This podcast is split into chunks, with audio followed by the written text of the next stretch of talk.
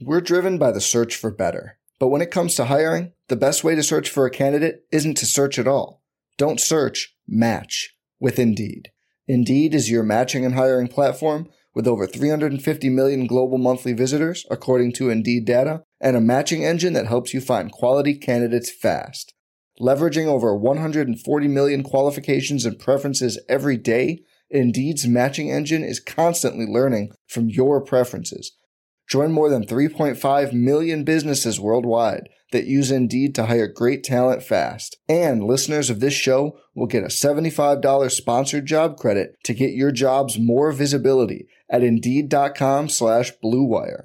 Just go to Indeed.com slash BlueWire right now and support our show by saying you heard about Indeed on this podcast. Indeed.com slash BlueWire. Terms and conditions apply. Need to hire? You need Indeed. This podcast episode is brought to you by Coors Light. These days, everything is go, go, go. It's nonstop hustle all the time. Work, friends, family expect you to be on 24 7. Well, sometimes you just need to reach for a Coors Light because it's made to chill. Coors Light is cold lagered, cold filtered, and cold packaged. It's as crisp and refreshing as the Colorado Rockies. It is literally made to chill. Coors Light is the one I choose when I need to unwind. So when you want to hit reset, Reach for the beer that's made to chill. Get Coors Light in the new look delivered straight to your door with Drizly or Instacart. Celebrate responsibly. Coors Brewing Company, Golden, Colorado. Support for this podcast comes from US Bank. US Bank wants to know how you reward yourself because they have cards that make every day more rewarding. Are you a points order, cashback guru, low intro APR lover? With US Bank, it's up to you because they have the cards to fit your lifestyle. So earn more whether you're shopping at a gas station or grocery store, even while planning a staycation. Learn more at usbank.com slash credit card. U.S. Bank credit cards are issued by U.S. Bank National Association ND. Some restrictions may apply. Member FDIC. Welcome to another edition of Talking Yang, the first week of the playoffs edition for most of you. Uh, we had week 14 is mostly in the books, except for tonight's Seattle Minnesota game. Chris, how did you do in the playoffs this week? I did okay. Uh, I lost one league, the Huevos, and then um, I'm a favorite, probably like a two to one favorite in the FSTA. We'll see how that goes. We're going against Carson and the Vikings defense. So when you're watching, you'll probably know if I lost, if those two go off. Not that crazy. They don't have to go, you know, insane, but they just both have good games. And then uh, in the NFFC, I got a lot of points because I had Cooper and Kittle but that's a team that lost AJ Green and Hunt, and then I have one team on bye. So you know, probably about 55th percentile, I would say, is how I did. What about you? Well, it's it's mixed so far. NFFC, I only had one of them. I had three teams in the NFFC, and while my records were good in all three, only one of them made the playoffs. And you know, it's a it's a you know, it's not it's a multi week playoff, but the first week wasn't that good. Uh, just eh. Like my best team had Kareem Hunt, and that one didn't make the playoffs because just the timing of when it happened. But the one that made it, I kind of was surprised that it made it, but it, it just had eh sort of week. And uh, just you know, Chris Godwin had ten targets. You know, you mentioned that he led the league in uh, air yards for the week and had one catch for 13 yards. So that means almost nothing. You know, I heard later on that Winston, I got to rewatch the game to, to, confirm this, but that Winston hurt his knee, and that was one of the reasons why he's missing a lot on his throws. Uh, so we'll see about that. But I only have the Seattle defense left in that one, and it's just off to a mediocre start for this this playoff period. Uh, we'll see. But uh, otherwise, I, I have Godwin and Golladay in that league too. So like, so I had Kittle and Cooper, but I had Godwin and Golladay and Winston. So Winston was actually fine. Uh, it was and and I I told you on the XM show I was a team that had Henry two weeks ago that I dropped. To be honest, I still probably would have sat him for Gus Edwards, who didn't do that much, but um, I don't know if it's worse to know that you know have him on my bench during that or on waivers. Probably on my bench would have been worse. Yeah, probably so. Uh, you know, Godwin Golladay. I had that combo combo in the Scott Fishbowl. I had a bye week last week, and my team went off of course. I had like the third highest points in my conference. They do the, it's like of like 40 teams. This week, nothing. You know, it's just horrible. Horrible. I'm going to probably get eliminated this week. Uh, in fact, I am going to get eliminated this week because I'm done. And I think I'm not in the top half of those remaining. So that kind of stinks. But like Godwin, nothing. Golladay, nothing. Philip Lindsay really struggled to get his points. He got some, but you know, I got very little out of Hooper Very little out of Robert Woods. It's just disappointing all around. Yeah, you know, fantasy football, the more you do it and the more teams you have and the longer you do it, the more you just you don't really sweat it that much anymore. Like I just am like, all right, I put my lineups in. I didn't make any really stupid decisions this week. Really the only terrible decision I made all year was sitting I mean I made mistakes, but was sitting McCoy for Christian Kirk and even that it's like that was the only week McCoy went off. I had McCoy in my active lineup. It wasn't this team. It was the other NFFC that would have won, would have made the playoffs if I had just stuck with McCoy instead of Kirk. I'm pretty sure because I would have had one more win. And you know, I sat McCoy and he went crazy against the Jets. I think that was the only that or like one other week was the only weeks I sat him all year. So I basically sat him for his only useful week of the season. Uh, frustrating. Very frustrating to do that but there. Besides that, which was an error, just because Kirk was such an you know random player. Um, you know, I just do the waivers every week. I, st- I start my guys in the lineup every week. Get the most, you know, do the best I can with guessing before the game who's going to start. Can't wait till lineup lock, so it's out of my hands and rinse repeat. You know, and I just realized like fantasy football is too random I mean, it's not random over the long haul, but like in the individual leagues and the individual matchups, to like even sweat it that much. I don't even look until you know the end of the late games. I start to check my scores, and then I'm like, all right, and it's worked okay this year. And then I'm just set my lineup this week. We'll see which one, you know, if any of them survive to the finals, and that's that. So what I usually do is I check about right about the end of the first the, the, the, early games. I'll check to see what how i'm doing. You know and usually i have a pretty good idea because i know who my players are and all that. Uh, but still you you don't know who you're going against necessarily unless you're down to like one league or something like that. Uh, so then i'll start i'll start checking that and then i'll check again. If i see one of my oh george kittle's going off for me. Sweet i gotta check this out. You know i'll get addicted to that. But do we have a responsibility to kind of like i'm working on this blog post but do we have a responsibility to kind of like be accountable for what we how we're doing the year, track how we done. I don't want to, you know, the thing is, I we I I worry about, you know, okay, if I'm having a good year, is it going to be a, a braggy thing? You know, okay, well, this is what I'm done. I made the playoffs and 11 out of 15. Look at me. You know, I don't want to be that guy, you know.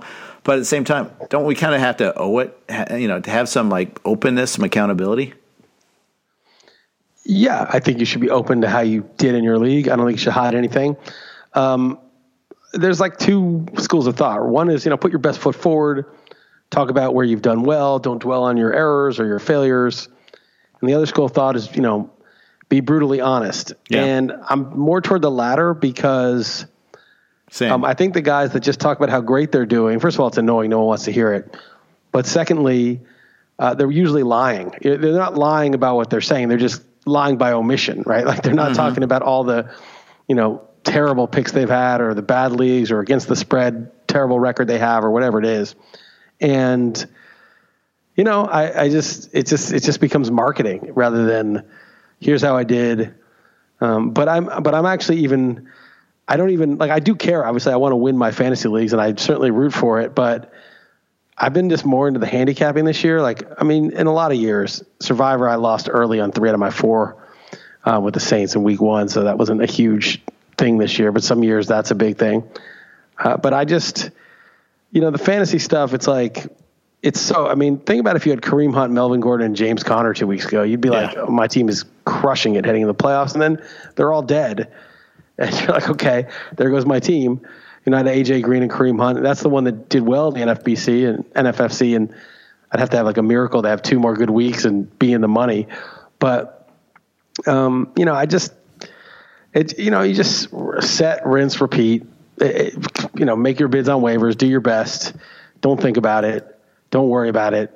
Do the job every day, over time, ten years.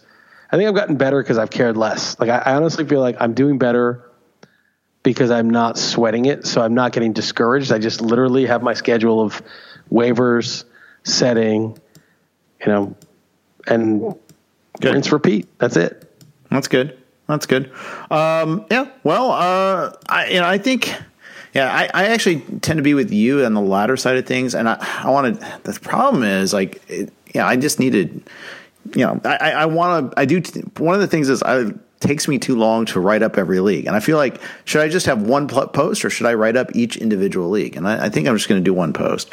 Uh, yeah, one post. Yeah. You don't need to write up every. I, I write up every league when I draft it because it you know it gives information about how I see the draft board and in different circumstances and where I was picking and different league parameters. But as a postscript, you definitely don't need one for every single league. That would be some insane amount of uh, introspection. Yeah, introspection, blog space, you name it. It's going to take bandwidth, all that good stuff. Bandwidth, yeah. The internet will shut down if you do it. Yeah.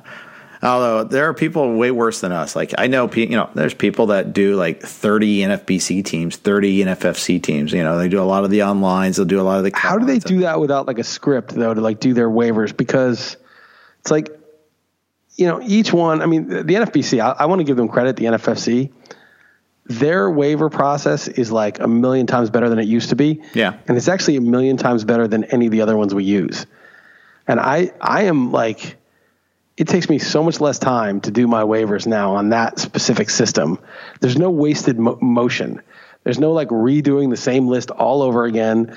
There's no like reordering each list. It's super easy. They did a good job on it. And that actually would make me want to buy more. And if you're in the business of selling these leagues like they are, that's like a huge, huge selling point that you could do like six leagues. I could do like six of theirs, especially in football. Baseball is more of a chore no matter what but I could do like six of their leagues without getting too destroyed by the effort. But well, tell tell more. What do you like system, about the waiver process? Thirty there. leagues, like because I agree with you, but I think it's um, good it's to explain just, it. Okay, well, okay. I mean, it's kind of hard. It's you know a visual thing, but you first of all, football's pretty easy. You can sort by percentage owned or whatever. I or or, or the there's two things to sort by percentage owned and the previous week because that's everything, right? Either they're already owned or they went off the previous week. So you, you pretty quickly can get to the you know the, the key players that you might be interested in. So that doesn't take long, and then you just click on them, whoever you want in whatever order you want, and then pick a guy on your team to drop. And then once you have it laid out, you can copy the list two or three times depending on how many guys you have to drop, and then.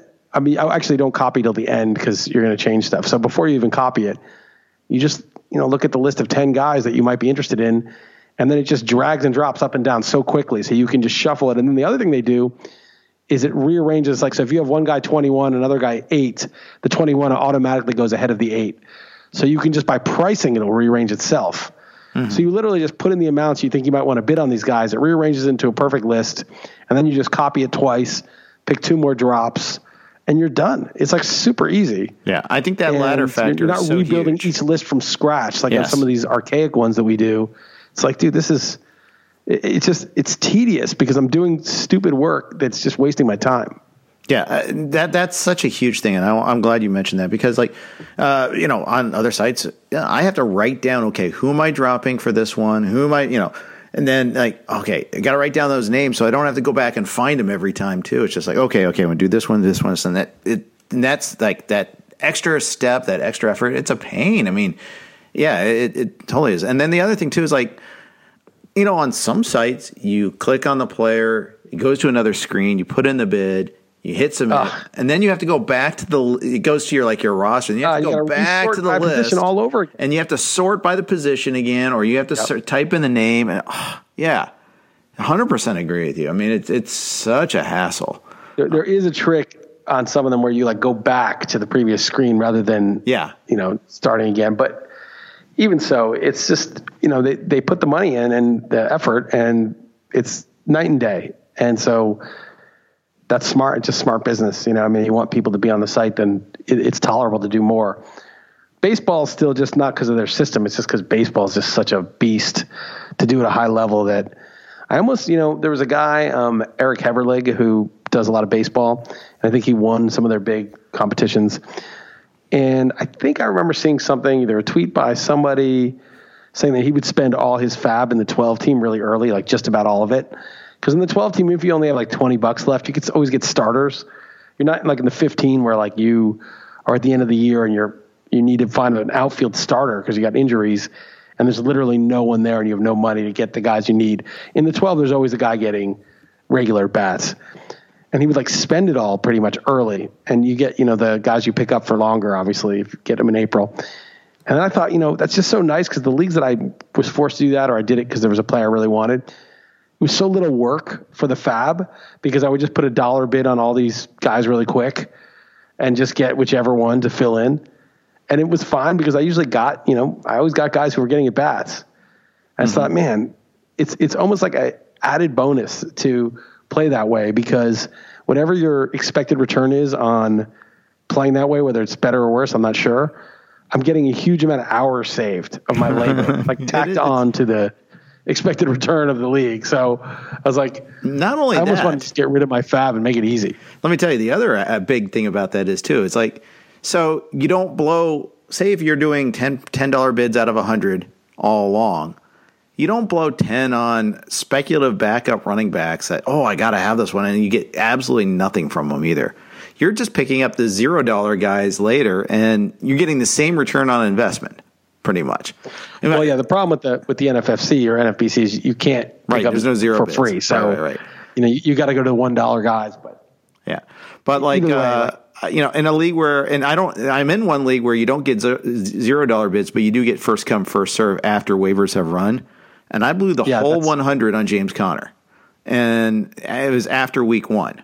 And, you know, we had, you know, and I knew I was like, I had third roster waiver priority because we had this weird rule that you couldn't pick up anybody before the season starts. We drafted like a week and a half before, uh, and we have this rule every year. You know, free agents freeze until after week one. So Wednesday night of the first waiver period, I blew the whole thing on Conner. I thought there'd be others, and I'd have to win the waiver priority if I was if I was lucky. But instead, you know, I was the only one. There's someone else that bid like 65 or so. But it's the best thing ever for me because not only, I mean, yeah, I didn't have him this this current week, but and I probably won't have him in week 15 either. Uh, but he got me there. If, if without that pickup, I would have been dead in the water because I had Dalvin Cook as my first round running back. Um, I lost a tight end early. I mean, I was scrambling, I was hurting, but I had a weekly running back I could just plug in every single week. Plus, like you said, I didn't waste any time going through that. You know, I, I looked at the list of players available, so I knew that once first come first serve opened up, I knew who I'd go after. But at the same time, I I spent so little time on waivers in this league, and it's worked out pretty well. yeah, I did the same thing, but with Alfred Morris in like three leagues. So, yeah, One of these is not like you. the other. I guess that's the downside to that. But you know, you know, It's just because Dalton Del Don took him in like the sixth round of the uh, FFC 12 team, and he's the Niners guy. So I was sure that Morris is going to be huge. He told me. yeah. Well, you vouched. You vouched for author- you, you vouched for authority there instead of doing your own research. I, appeal, I appealed to authority. Appealed to and yeah. What an authority that is, Dalton Del Don, Yeah, he's not even doing this podcast, and he still gets ragged on. Poor guy. of course. All right. Um, so okay. Um, yeah, I, I like that. Uh, I, I like that non, you know, the save time method there. I don't think it works as well as baseball as it does football. Uh, I think football you can pull that off. I think in the 12 team NFFC, you can you can really live with very little money and do dollar bids. Yeah, maybe in a twelve or fifteen you can't. You can't in the 15. Yeah. Um, okay, so other things I want to talk about. Uh, I want to talk about you know the decline of some of these elite offenses lately. You- know the Saints two weeks in a row have been just eh on offense. Brees didn't have a great game against Tampa Bay. The previous the heretofore terrible Bucks defense. I actually think they're better at home than they are on the road. I think that's one of the takeaways from the Bucks defense is they're actually okay at home. Picked off Cam four four times the week before, but uh, the Rams got shut down in Chicago on uh, last night. The in, they didn't do they weren't even that great against the Lions the week before. Goff certainly wasn't. Uh, and then the Chiefs really had to battle against the Ravens and you know, if it weren't for the last drive, including a miracle 48 yard fourth down conversion, they would have been held to 17 points. Uh, you know, in, in the case of the Chiefs, they're missing Kareem Hunt, and they're missing Sammy Watkins. I think there's are big deals. You know, I, I also think though, like the weather changes. You know, scouting reports get out there. You know, as the season grinds on, you know the you know the film the film work gets better. You start to plan for these offenses a little bit more. All of a sudden, it's not as easy. Yeah, I, I think a lot of these are kind of gimmicky too. Like that jet sweep BS that the Rams kept running. The Bears had a million different gimmicks on offense. Luckily, they could play defense and not rely on their offense. And you know, people are like, "Oh, they lost Cooper Kupp," and yeah, that was big. But if Cooper Kupp collapses your offense, I mean, losing like your slot receiver.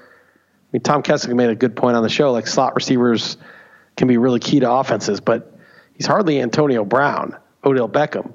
He's like their number three or co number one. I guess they had three number ones. Mm-hmm. And it's supposed to be this high flying offense. And this is just not the same offense. And you saw it against the Bears. I mean, it's cold and it's a good defense. But if Gurley gets shut down, they just don't have, you know, crushing matchups. Like Brandin Cooks is very quick, but is he more DeSean Jackson? Is he more, you know, or is he Antonio Brown? I mean, is he really going to get, he never gets the target share where it's just like, this is our guy. We're going to run him deep. We're going to run him over the middle. We're going to do everything with him. We're going to send him on slants.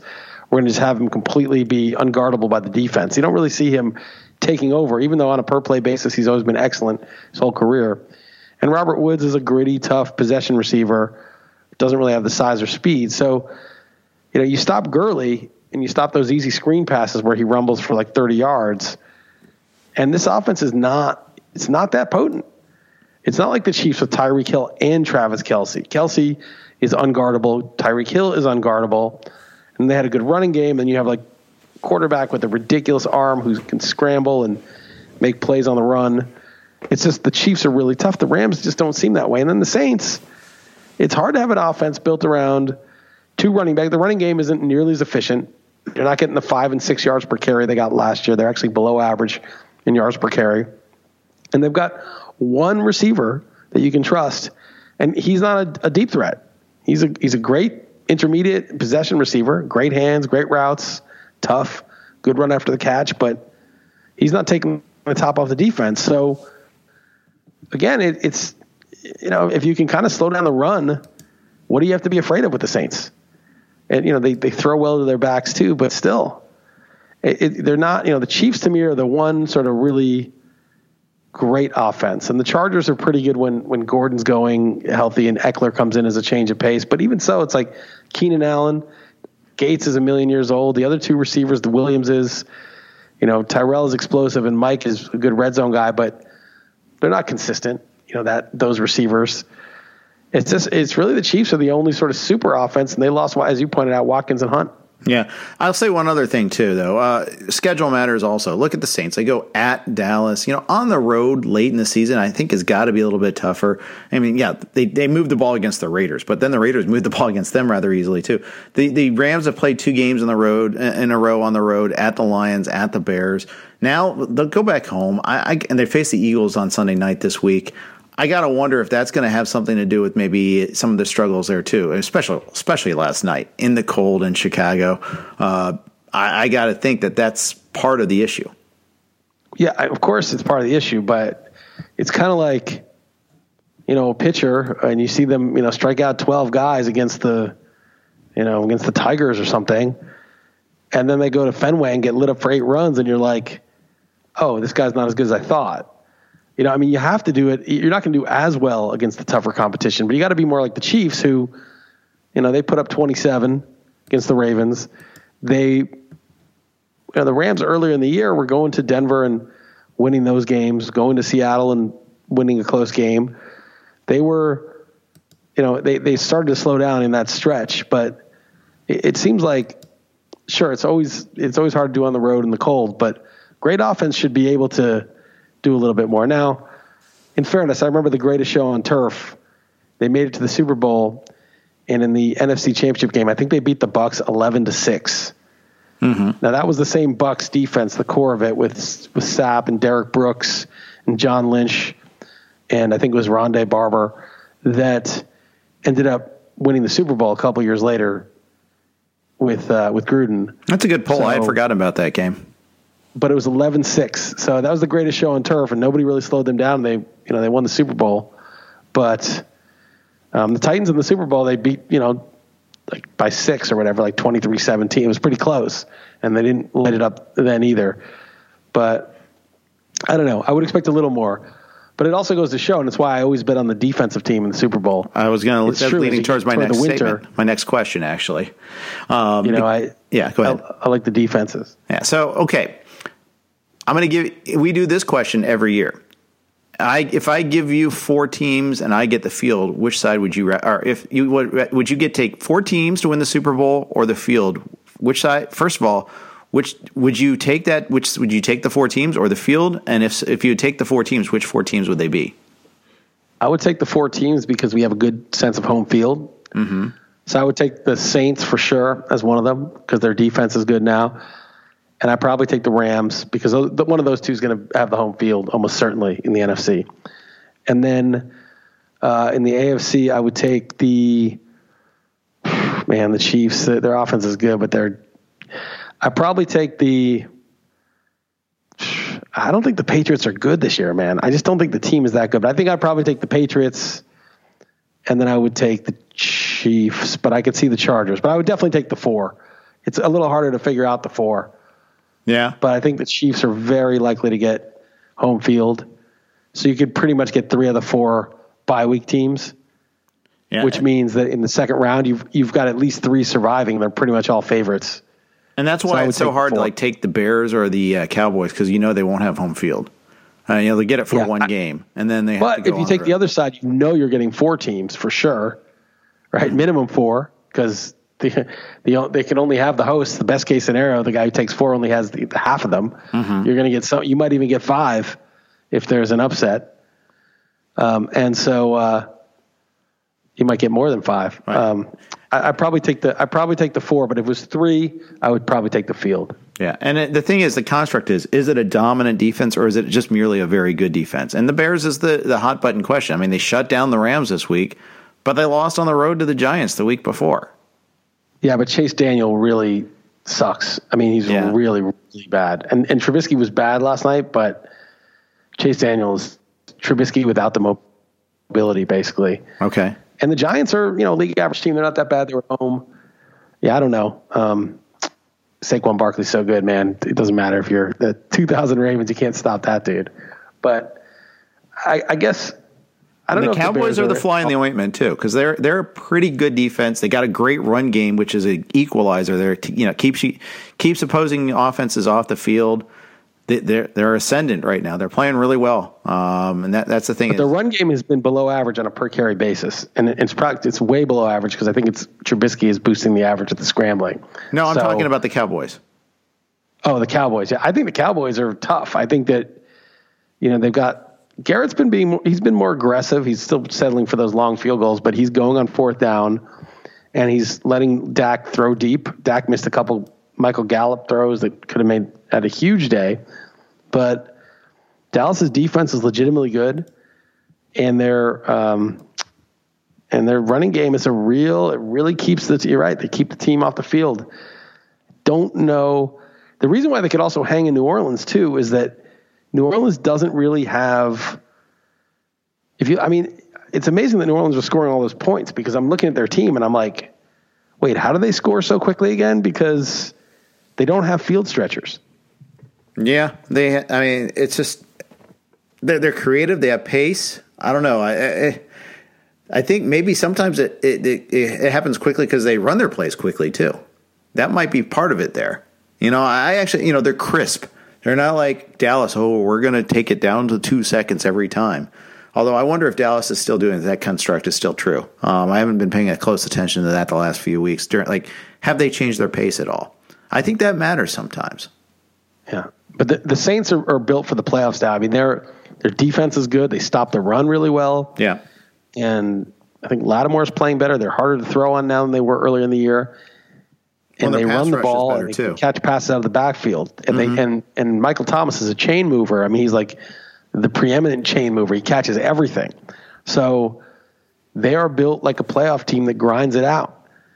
And it's interesting because their advantage was being in that dome and being able to just throw it, you know, just run up the score on you. But they're sort of built the way Dallas is built. They're actually kind of similar, those two teams, in a weird way. Yeah, I, I think you're right. Uh, they've had a hard time finding that balance between Kamara and Ingram lately. Um, that that's one thing. Like Kamara really hasn't had too many huge games since Ingram's come back, and I know that they had to deal with this last year, but I feel like it's accentuated this year that problem a little bit. Maybe it's because they they're more like cute with like Zach Line or you know, you know some of the other gimmick plays that they run there. But you know, at the same time, I feel like he just hasn't been the same game breaker he has been earlier. Just and maybe they just I mean he got 12 carries well, yesterday, he got six targets. They're fine. He he averaged six yards a carry his rookie year, and he is averaging like four this year. I mean, it's night and day. So and and Ingram is averaging like four or whatever, and he was averaging five last year, and they both got big volume last year combined. Mm-hmm. And their running game was just ridiculous. I mean, it was just you, you just can't win when the other team's getting five six yards every carry, and then they can also you know flare, flare out in the backfield and catch you know big plays as, as receivers. And there's Kamara's still doing it as a receiver, but the running isn't there as much. And I think it's slow, and that and not having Ted Ginn is slowed things down a little bit. Well, it's funny you mentioned that uh, because Ted Ginn may be designated to return from IR. Uh, there's a possibility that that could still happen there. Remember, they brought in Dez. That didn't work, obviously, because of the injury. They brought in, uh, uh, forgetting, Brandon corpse, Marshall. formerly known as Brandon Marshall. Yeah, and that, that he has, I, I, don't think he's even seen the field yet. Um, so, yeah, it, it's I, I, think that is a big issue there. I think you're right about that. Um, in fact, I don't think Brandon Marshall has actually seen the field yet. Yeah, he was inactive no, last week. Uh, no, so, in, I mean, Seattle found him wanting. They're like, eh, we don't need you. We're moving on. You know, we, have got four other guys we like better. So uh, we'll see about that. What about Seattle? Are they kind of like a scary team to face in the playoffs? They're kind of on the rise right now. They may not even make the playoffs, but if they do, no, they'll make the playoffs. Seattle's almost certainly going to make the playoffs. I mean, if they lose tonight, it'll be closer. But if they win tonight, they're almost certainly going to get in. I think Seattle, although they do play, oh, was it the Chiefs? Yeah, they, they still have some tough games left, but I think they're pretty good. Uh, their defense is decent. Their running game is good, and Russell Wilson's very good. And Carson and Penny are both really good. I mean, I think Penny, he's a little banged up right now, but you know he looks explosive, man. He looks like he is playing at a different level. Even Carson's just a bruiser. He just really punishes the defense, and I think that's valuable too. Right. But if they come in running like that, and Russell Wilson's in these hitters counts and can scramble and make plays, really like to have a healthy Baldwin. He's very iffy for tonight, but Lockett has been great. David Moore has been, you know, useful. Jaron Brown shows up once in a while. I don't, uh, you know, I, I think a healthy Baldwin would really make this team different. I don't know if we're ever going to see that, but right. It's. I think they're a good team. I don't think they'll. I think they're dangerous. I think anytime they stay in the game, you have Russell Wilson. He's just so dangerous and so good that you're, in, you know, you can get into trouble, and they will. The running backs, in my opinion, are defensive players. They they punish the other defense. They rest their own defense, and I think that they can sort of their defense is probably not as good as it, it's. They lost a lot of key guys, but they've gotten like you know still really good pass rushers. Their linebackers are good, and I, I think maybe with the running game being so effective and Wilson moving the chains that it's kind of like Dallas that year they had Demarco Murray go crazy. Yeah, it's like their defense went from terrible to decent just because they were not on the field much. I think Seattle's getting that kind of benefit too. I think I think you're right about that. Another key injury to watch for is actually a lineman. DJ Fluker is out, and he's a pretty good run blocker. So uh, I think that could be something to watch for too. But I, am with you on Rashad Penny too. I think he's really good when he's healthy, and I, he's a guy that I would love to have you know, if you know, I don't have any dynasty leagues where pickups are still available, or if he, he's even available. But I would love to have futures on him for next year. I think he's going to have a pretty good year next year. You know, if he if he doesn't get hurt, of course. But uh, I, I, like his play. I, I think he's going to be a guy that's underrated, and he could be one of those guys in the fantasy playoffs this year that really sets the tone for next year. It's funny. Mario wrote about this, and I'll add two more guys to his list. He said that you know Sony Michel seems like a fine player, but it's looking like a mistake to have passed on Nick Chubb there. Yeah. And also Kerryon Johnson looks really good. I mean, he's hurt now, but he was really good. And then Penny looks really good when he's playing and getting carries. And it's almost like the mistake for Belichick wasn't taking a running back is maybe he took the wrong running back. And Michel is perfectly competent, but he just doesn't seem to have like that next gear that those other guys have. Right. And not only that, but like Chubb's a really good receiver too. And, you know, we're starting to see more and more of that with Cleveland, the point where Duke Johnson's been kind of uh, alienated again there. And, you know, by the way, Cleveland is going to be good next year. Uh, they're, they're already kind of good now. And I think that they're going to be a team that next year, they could be that, they, you know, seven win team this year that goes to a 10 win team next year. I could, I, you, I don't think you have to squint too hard to see that. Yeah, they need to draft a wide receiver. Although I like that they were using Breshad Perriman. I kept I kept drafting that guy in fantasy for years, being like, this guy's 6'2", 212, and he runs a four two eight. Nobody nobody's like this. This guy's a freak, and he just never could stay healthy or get enough chances. But he Caught two passes for 80 yards yesterday. First first offensive play of the game. Big, was a great throw by Mayfield too. It was a really sweet play. Uh, I, lo- I love. I'm look- just glad that Barkley was taking after, taken after Mayfield was gone. That's the debate I don't want to have. I'm happy to debate any other ones. Yeah. Mayfield looks really good, and Freddie Kitchens as the offensive coordinator looks like that's been that's really worked out too. Getting just getting rid of Hugh Jackson uh, and and Todd Haley, getting rid of them both, getting Where rid of that drama. Hugh Jackson wind up, though? I mean, where where can you see him being? I don't know if you. I, I hear rumors that it's part of a succession plan for the Bengals. So uh, yeah, yay.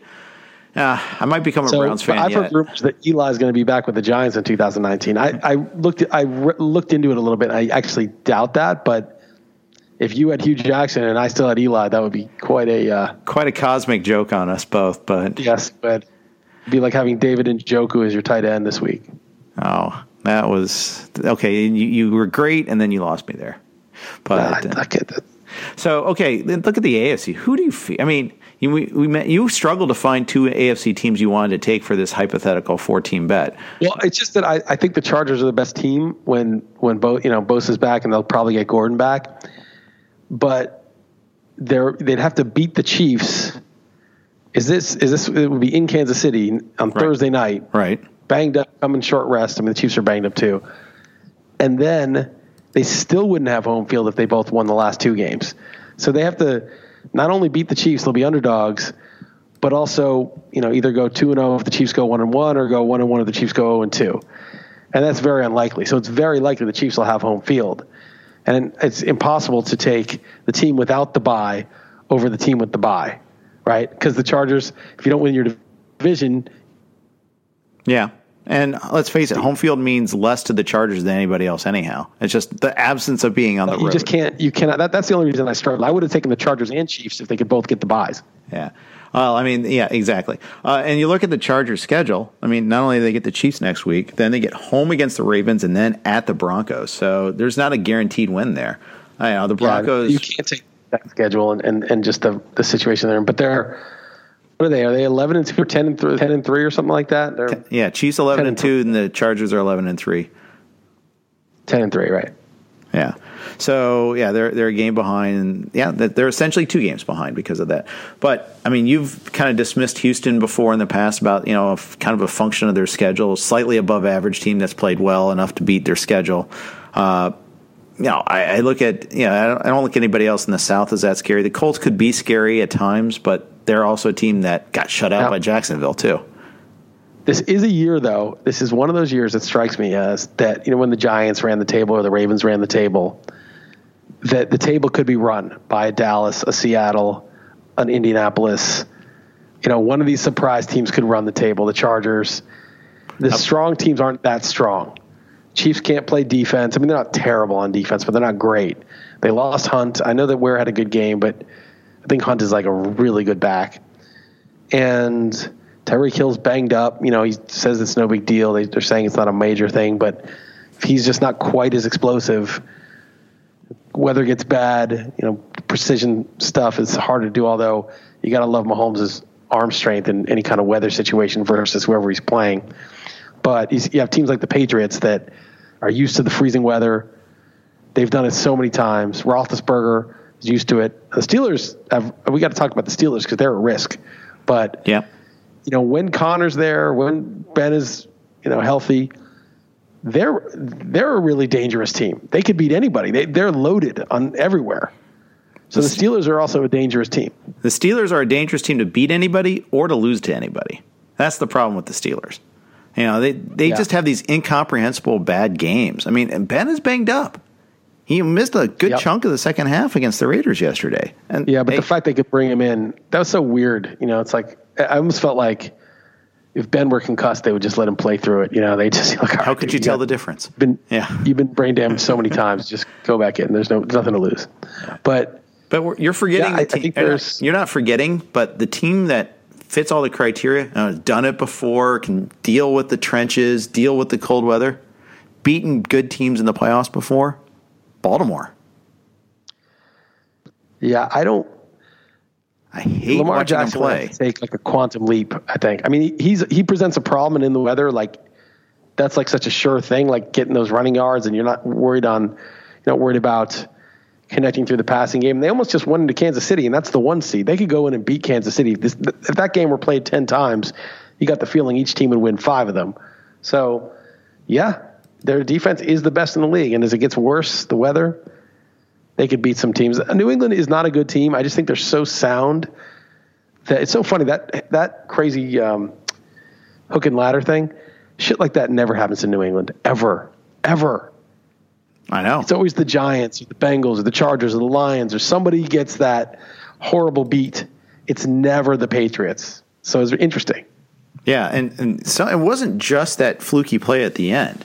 Now, I, I don't. It's unfair to call it fluky. It was a well executed random play. It's an amazing play. It was an amazing play, but there was Gostkowski missing an extra point, missing a field goal. Not you know Brady getting sacked on the last play of the first half. That's three points they gave away right there. Uh, but that, they were only there due to a blocked punt. They got two blocked punts. So right. That's yeah. You know, uh, true, but they sh- this, the point expectation after getting that though is is higher, and they just didn't do it. You know, making that decision to kick the field goal, fourth and fourth, like 21 seconds left with Miami out of timeouts, and they're on like right. the, fourth and goal from the four. You know, if they miss, they're at the four. You know, that's the thing right. that's so crazy about it. With no timeouts, I, I actually think that's a big deal. Having Gronk on the field was really stupid too. Right, because there's no way Tannehill could have reached via Hail Mary, and then he's just sort of a liability out there as a tackler. Yep. Yep. And like you said, that never happens to the Pats. That's something that Belichick because they don't make those mistakes. They have someone out there that makes the tackle at the two yard line. And the game's over. Yeah.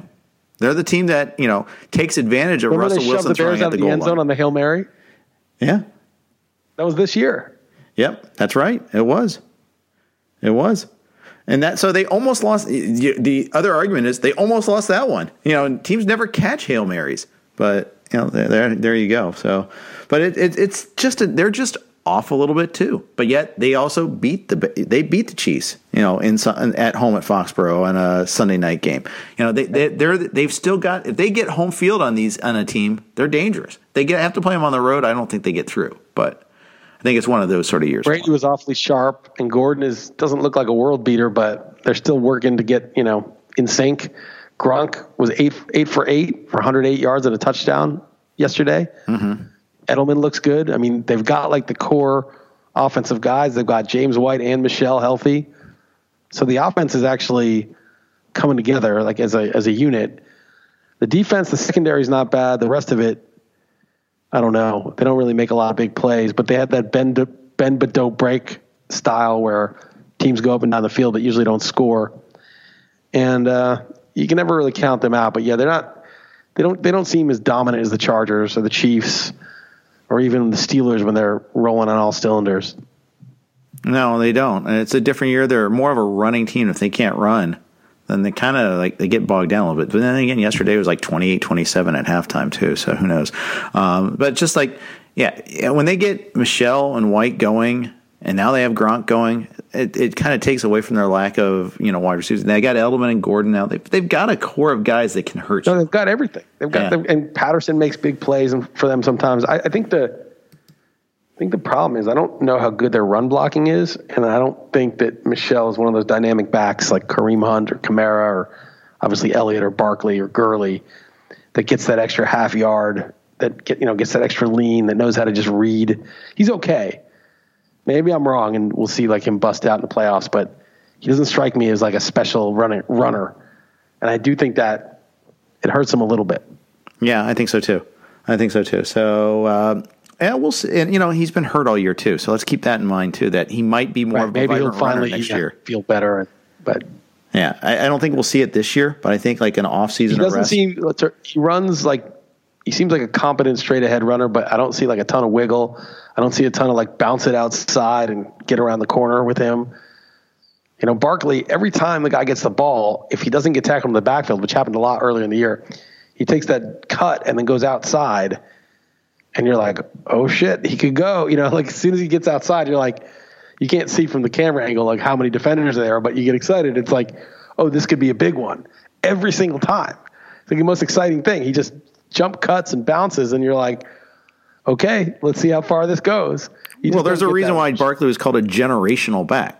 There's there shouldn't be anybody that compares to him. That's the I whole to- point. I told you on that 78 yard touchdown he had, he was he, he got around the corner and he starts running the open field, and the DBs like they're they're like you know four, five, six feet behind him, and they're like then they're like four, five, six yards behind him, and then it's just he's not they're not going to catch him from behind. No, no. And even if you have the angle, you can't even catch them. That's the difference. Like sometimes you see these backs make these big runs, and they'll get caught by like around the ten or something like that. They get run down, or they get the someone gets the angle. Right. With him, no. He finishes. Forget it. It's not You just you the know who's burst; it's the too, finishing. it. Kenyon Drake, man. That I mean, that was some serious open field running on that play. That guy's really good. And it's not the first time he's done that, too. By the way, No, it's not. He's caught a lot of passes, run after the catch, and looked really. He's he's a legitimate. That guy's good, Kenyon Drake. I love what you said in the blog. Like they wisely saved him for the last play. That, that was that was a fun. That whole paragraph was great too because you said like how you made Frank Gore made the Patriots look old and washed up. I saw that. That was I see what you're doing on, on that whole paragraph Uh, there. thanks. Yeah. No, I mean Gore did look good. He was he was gashing them for yardage. I'm like, it's always they're giving that Eddie George type. Eddie George was only like 30 at the time, but they just worked him to death. And you're still giving him the ball, but you're like, dude, this guy is nothing left. You're just pounding him in the line. He's he's totally toast. But Frank Gore, I've always mocked Frank Gore and people drafting him, but this year he looks more explosive than I've seen in like five years. Yeah. Yeah, he well, and he, he the thing is because of all of his early injuries, he didn't have the workload of other running backs his age. You know, it's like okay, yes, he had he had the toll early, and then he got reconstructed knees, so he almost has like new knees at an older age. No, I thought he, I thought he just I thought he tore his knee in college, and then Yeah. you know, so he like didn't get Like multiple He sat out a year, but then he came back, and that was it. He's done it every year since then. Yeah, uh, but I mean, the thing is, he started his career with a major injury as opposed to getting it three, three years into his career. I guess that's more what I was Yeah. getting at here. Um, so, anyways, uh, what are you working on for East Coast offense this week? I'm not sure yet. And I was, you know, we, you and I have talked a lot about quarterbacks and like what the right way to look at it is, the importance of the position, but not to get bogged down in what you don't have, but searching for the elite one that you do have. That was one. That was one thing I might do. I don't know. I got to think about it. You know, I'm not. Um, some weeks I have it worked out already. Another thing was um, I saw some people tweeting about how the Giants and some of these other teams like because lot yesterday the the Raiders, Giants, and Jets all won. And those are all teams, and the Niners won too, and the Niners. And those are all teams that were sort of at one point in line for the top overall pick. And they're saying how like that's idiotic. Like if these teams keep winning, they're going to hurt their draft position.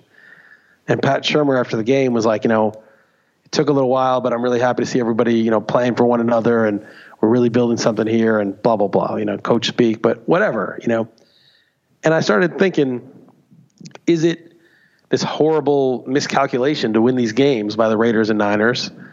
Or is it important to actually build a culture of winning and learn to play as a unit? That the cohesion between these players, which is going to be developed somewhat this year, most of them will probably be back, at least a lot of them will be, um, is actually really valuable. You know, just how we say, like, you got to get these baseball players at bats or whatever when they're when the season's lost.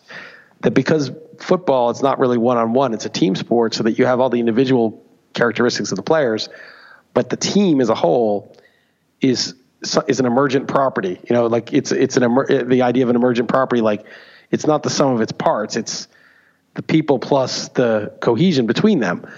And developing cohesion between them is something that coaches realize that maybe stat heads it's very hard to measure. That's actually important. And so, okay, so you, the Giants instead of picking third, end up picking tenth or eleventh or whatever or ninth but they develop a, a cohesion among the guys that remain and sort of a self belief. And okay, so we get a different guy than we thought we would, but it's it's important still to try. And I'm not sure I know the answer to that. I'm just saying I saw some takes that were very like, look at these morons winning these games. Right, all the time. I've bit seen that every year. Yeah, of course. That's a time honored question. I think there's a couple of factors here. One, who are you doing it with? Are you doing it with guys that are going to be part of that core next year? Or are you doing it with these veterans that are showing them the way and the ropes and all that? Eli, uh, or you know, you know, not that, not, but it's not like Lauletta is guaranteed to be part of the future. That's the thing. That's like, I'm, I guess I'm less up. He's almost certainly not. He was oh, I'm not. He just was 0 for five with the pick, but that's not really you know, enough of an audition. But yeah, I mean, that. Who is he playing with? Probably though, too. You don't know. I mean, he, was he? Did he, he? We know he didn't have Beckham. We know that for sure. Where were the other top Well, I receivers mean, it out just- there? and it Was, was- someone? They, he didn't have Barkley either. Barkley was out of the game by that point It's too. kind of so a big deal, kind of an important detail. The other thing, it, it too, was, it was just. but you know he I'm didn't saying. look sharp, but it was not like a serious audition. The the thing is, yes, Eli hopefully is not there. He, he's a he, they can save like 17 mil off the cap if they get rid of him before June or whatever. So there there is an incentive to, and they've got some expensive guys like Olivier Vernon and Odell Beckham and uh, Nate Solder, Solder that I think Solder could be cut. I mean, he's okay, but they spent too much for him. I don't know what the actually what the situation is, but it would cost them to cut him now. Probably would be bad, but I think a lot of those guys will be there on the defense, and uh, the not you know because they have like four high priced guys, they've got a lot of cheap guys, and a lot of those guys will be back. Yeah. Uh, and so that that's one aspect. And the other thing is too is like, okay, well, you, you have scouts. You know what the dra- you have an idea what the draft class is like a little bit. You know, we for instance, you know what the quarterbacks are like. Is there really that game breaking quarterback? From everything I've read, probably not. And so does it matter especially if you're not going to be the first pick. Maybe there's one guy or two guys that are really that guy. But after that, I mean, if there isn't, then okay, so be it. We'll take what it, you know. Because look at some, how some like if you look at the first round this year, look at uh, the kid out of the Chargers got. He was like tenth or eleventh. Derwin James, yeah, Derwin he's, James. he's yeah. if they were to rerun the draft, it would have gone Mayfield, Barkley, the Jets would have probably still taken Darnold, but James would have gone Bradley Chubb fourth. still would have gone where he went. He's he's been fine. Uh, but that but my point is though, like yeah, there's plenty of value later in the draft. Bradley Chubb went in the second. I mean, Nick Chubb went in the second round for crying out loud. Um, well, Bradley Chubb's good too. Bradley Chubb's fifth. awesome. Denzel Ward went fourth. I mean, it's the non QBs that are, are great at the top of this first round. Most of them. Yeah, it, it's the you know sometimes it is the forcing the QB because you're you just don't want the fear of missing out. You know, you can't have a quarterback that doesn't have that rookie contract. Oh my God, that precious rookie contract. Uh, I Right. get it, and I, I get the and don't and I. I don't want to diminish how valuable that it can be, but at the same time, it's got to be the, the, it's got to be a quarterback that's worth it. You've made this point countless times, and if it's not worth it, then who cares if you're a spot lower in the draft? You, you're actually saving money So- slot wise too. You're also destroying your whole team for two or three years if it's, if you get the wrong one. So it's extremely risky. Mm-hmm. You know, you need to you need to pan out right away. And a lot of these guys that pan out right away, like Dak Prescott, Russell Wilson, those guys weren't even first round picks. You know, so it's got to pan out right away. And you're using your first round pick, and it's got to be that guy. And I mean, Mariota and Winston still haven't really panned out, and it's been like four years now, and they're still, you know, what do they do with those guys next year? You know, it's a real issue for these teams. Um, I I think it would be interesting. You know, Mahomes went with the 12th pick. Deshaun Watson was he a couple picks after that, but Deshaun Watson, you know, the, those guys look like franchise quarterbacks, and you might be able to get them at 10, especially with all these teams like the Jets. The Cardinals may have to get another one next year, but maybe they'll go one more year with Rosen. But a lot of these teams, you know, the Bills, seemingly set if the Raiders decide to stick with Derek Carr. Now, people may trade up, but we'll see. You know, they didn't do it really this year. So Yeah. it's you may just get your Mahomes at 12 or 10 or 9 also. So I, I just think I think you should play to win. I, I think you could get into a bad with baseball. You can just let the veterans walk and just play young guys, get them experience, and you're still playing to win, but you're just individuals anyway. It's not like this. It's not the same thing in football. Like you you, you can't really. It's hard to tank in football. What are you going to do? I mean, the Raiders traded away all their players. They're still going to try and play hard. Yeah, and the thing is, you yeah, and if you don't, you're going to get killed out there. You got to play hard, and Right. and that, that that's just the thing. And you don't want to teach a culture of, of giving up. You're not just some like spreadsheet where you're Right. like, okay, let's optimize for draft picks and lose. You know, um, there's a Nassim Taleb saying, and he says optimization is is fragile. So if you optimize for one variable, you're going to be a it's, you're going to create a fragile system. It's like saying like if you're op, you know, this is an oversimplified example, but for a human, if you're engineering a human, you optimize for height because you want an NBA guy, and the guy's eight and a half feet tall. Well, you probably have a heart attack pretty young when you're eight and a half feet tall. You don't want to optimize for one variable. It's it's that's usually a fragile system. And so if you're optimizing for the first overall pick, and you're creating this culture of losing, you're you know how do you teach guys to not you know score touchdowns and do things to win the games, and then expect them to learn from that the year after.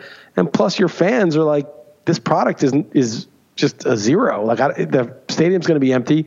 People form new habits, new loyalties to different activities. Mm-hmm. Oh yeah, no, no, no. They know we're tanking. You know, they'll see in three years it'll be worth it. Maybe, maybe they'll move on to some other thing. So, you know, you optimize for one thing, getting the first pick, and that may be a great thing if the first pick is actually really good. But are you, you know, is that good for the whole system? And not often the case is you make the system fragile by optimizing for one thing only instead of playing hard, trying to develop talent, you know, trading your veterans for high picks, seeing how far you can get with the subpar talent because you traded your, you know, Amari Cooper and Khalil Mack, and then wherever you draft, you draft. You right. Know, I, to me, like you don't want to just optimize the tank and not beat the Steelers last week. Right. And I just think you know, front offices tank, players play. You know, it. You know that's right. That's right. That's right. Yeah. That's right. So, all right, we'll leave it on that note. Um, thanks for listening to this week's version of Talking Yang. Listen, I will be back next week. Good luck in your playoffs. And if you don't already subscribe to RotoWire, go to rotowire.com slash pod. Get your free 10-day trial. And we'll be back at you after week 15. Thanks for listening. Without the ones like you, who work tirelessly to keep things running, everything would suddenly stop. Hospitals, factories, schools, and power plants, they all depend on you. No matter the weather, emergency, or time of day, you're the ones who get it done. At Grainger, we're here for you with professional grade industrial supplies. Count on real time product availability and fast delivery. Call clickgrainger.com or just stop by. Grainger for the ones who get it done.